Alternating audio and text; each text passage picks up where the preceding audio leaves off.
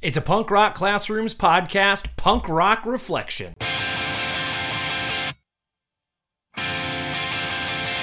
I'm going for a walk.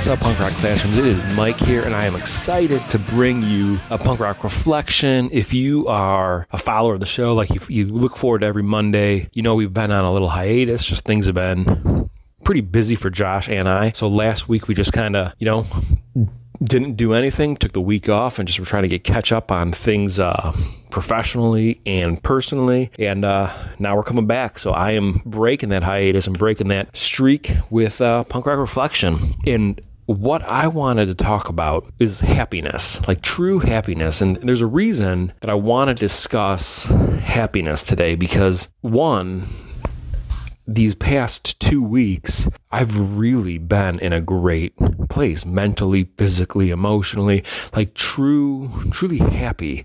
Um, even when things don't go my way or we get put in those situations, I've still found, you know, that silver lining. I've still found happiness in in everything and not letting that negativity focus, you know, take take my focus away. Um, you know, if you're from the hardcore scene, a lot of it's like that PMA, that positive mental attitude. And then two, I was having a conversation with somebody and they gave a statement of, you know, we're not responsible for people's happiness. Like we're not responsible for others' happiness. And whether that is at work, you know, if you are a leader or even if, you know, you're you're not a leader, you're just an employee, like you're not responsible for other people's happiness um on the job. And then I even was talking about it with um my wife that statement and it, it holds true to family life. I mean, and, and I'm going to go a little more detail explaining what I mean by how we're not responsible for other people's happiness. Um, so let's start with that. You know, I'm a building principal. I've been on my campus for eight years. I want people to enjoy coming to work. I want our students to enjoy coming in our building and have this love of learning, knowing that they are as much they, they, they as much own the building and the decisions we make as the staff do, as I do. So of course I want people to be happy. So what I do in my role is I try to find ways to spread that joy, to show my appreciation for others, to to bring some fun and energy to our building you know from from staff meetings that were taking place in the gym when we're crawling on each other's backs trying to flip paper or trying to see how you can pass seven tennis balls amongst your group the fastest to playing music in the parking lot in the morning and at, and at lunchtime with the students for doing march madness shootout contests with the staff just to kind of break up the monotony of the day to day coming in making copies teaching kids going home. Like trying to bring that fun. You know that that's part of my role. Like that's part of me being the principal, creating that culture, creating that positive, collaborative, you know, engaging, fun atmosphere.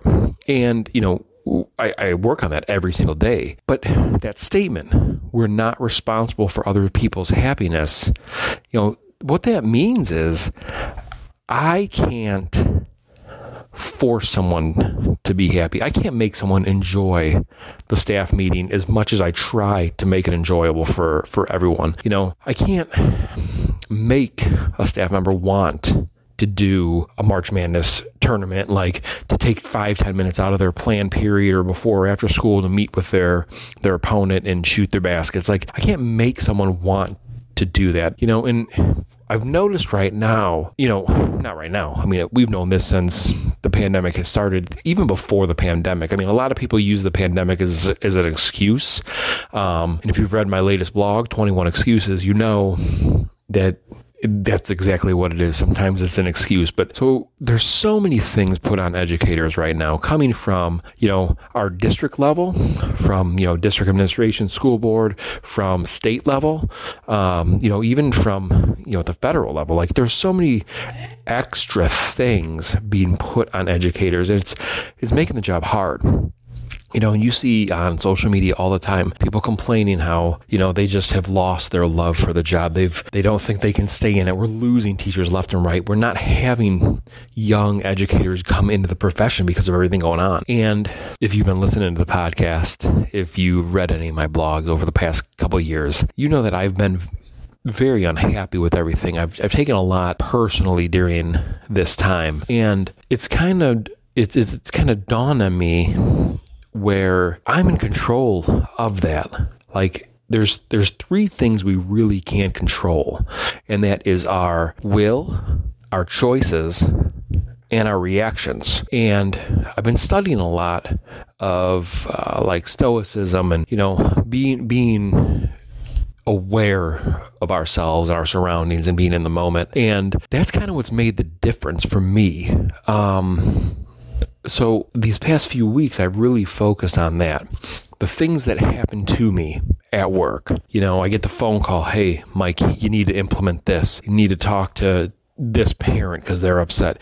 You know, you need to create this report, whatever it may be. You know, at home, things don't go right or something comes up, you know, an, an unexpected um, repair or something like that. You know, these are things that, you know, I would sometimes dwell on and let it get to me and get frustrated and it would cloud everything. It would cloud my whole vision for everything else going on. And I've really found that if I kind of stop, think about the situation, and know that this is what's happening. I can't control this situation that I'm being put in, but I can control how I react, how I re- approach it, and kind of what I'm going to do going forward. And it's made a tremendous difference in in everything I've done, work, personal, I mean everything. Oh, Even even my my training, my working out routine, it's made a huge difference. And I haven't been stressed. I haven't been worrying about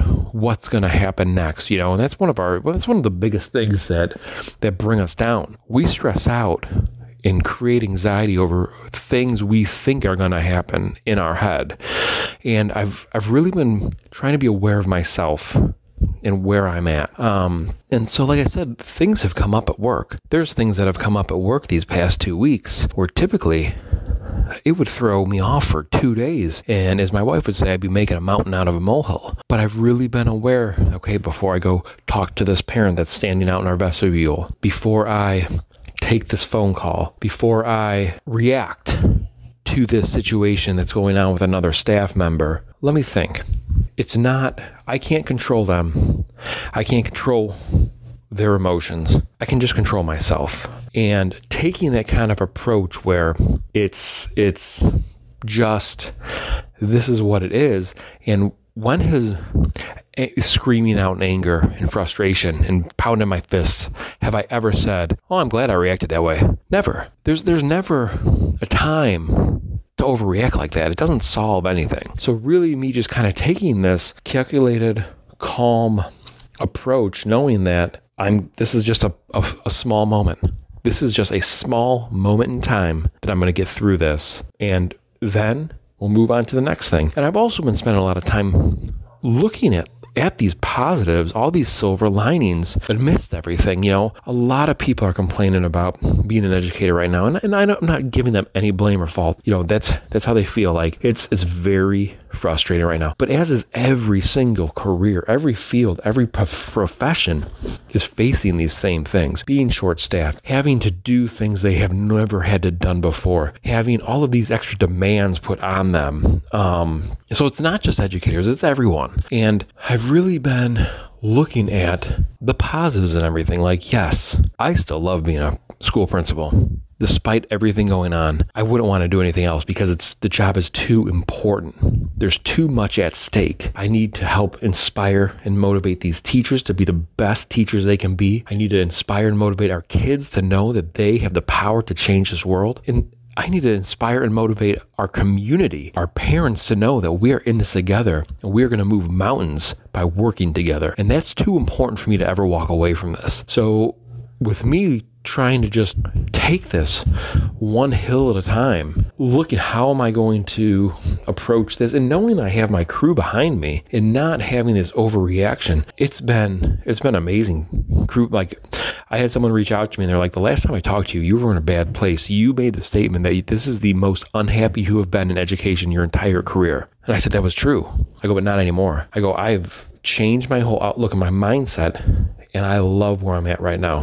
I love that I have these challenges. I'm grateful to have these challenges that I need to overcome because that's where true growth is going to come from. If I wasn't put in these situations and step back and thought, how am I going to get past this moment in time? Because that's all it is. I would not grow. I would not become a better leader. I would not become a better husband or father. I would not become a better human being. And so I'm grateful for those things. And so then it kind of comes back to that statement of we're not responsible for others' happiness. I can't make everyone have this mindset.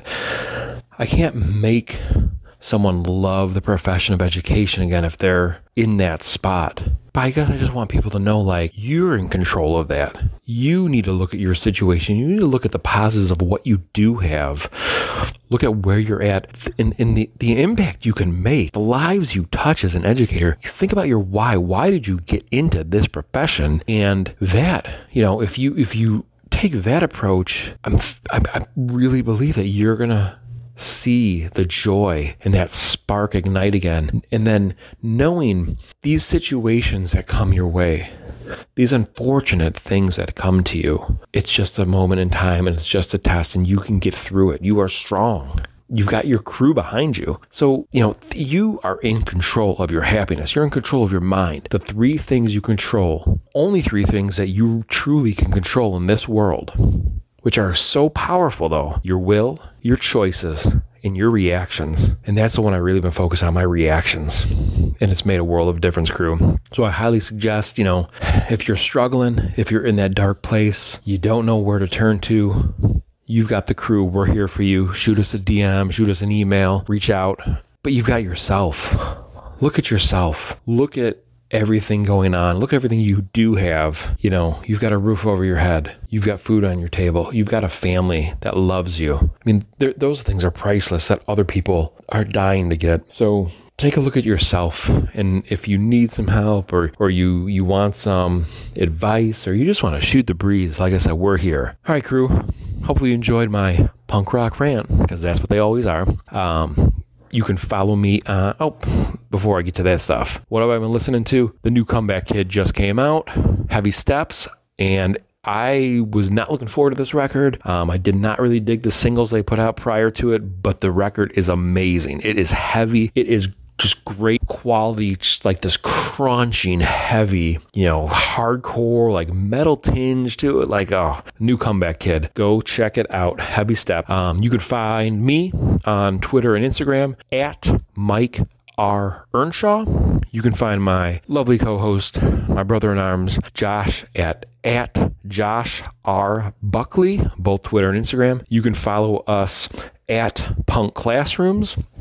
And then we got the website, punkrockclassrooms.com. We got blogs up there. We've been getting more blogs off. I've gotten, I got that writing bug back, so I've been writing a lot more. We got some guest blogs. We got a poetry section. We got a section where shameless plug coming. You can buy my book, The Educulture Cookbook, which is all about creating this positive, collaborative, fun, engaging school and classroom environment. I would love for you to pick up a copy. Let me know what you think. Uh, drop a five star review on Amazon. And we got the merch table. You can grab some merch, get some fresh swag. And, you know, you can also, um, if you're interested in some quality non alcoholic beers, check out my Twitter because I am an athletic brewing ambassador and I got discount codes for you 20% off. So follow me and hit me up.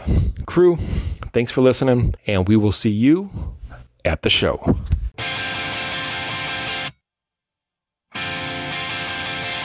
I'm going for a walk, not the after dinner kind. I'm gonna use my hands, and I'm gonna use my mind. And who the hell are you to tell me what to do? You can't even tie your own handkerchiefs. You're This podcast is a proud member of the Teach Better Podcast Network. Better today, better tomorrow, and the podcast to get you there. Explore more podcasts at www.teachbetterpodcastnetwork.com. We'll see you on the next episode.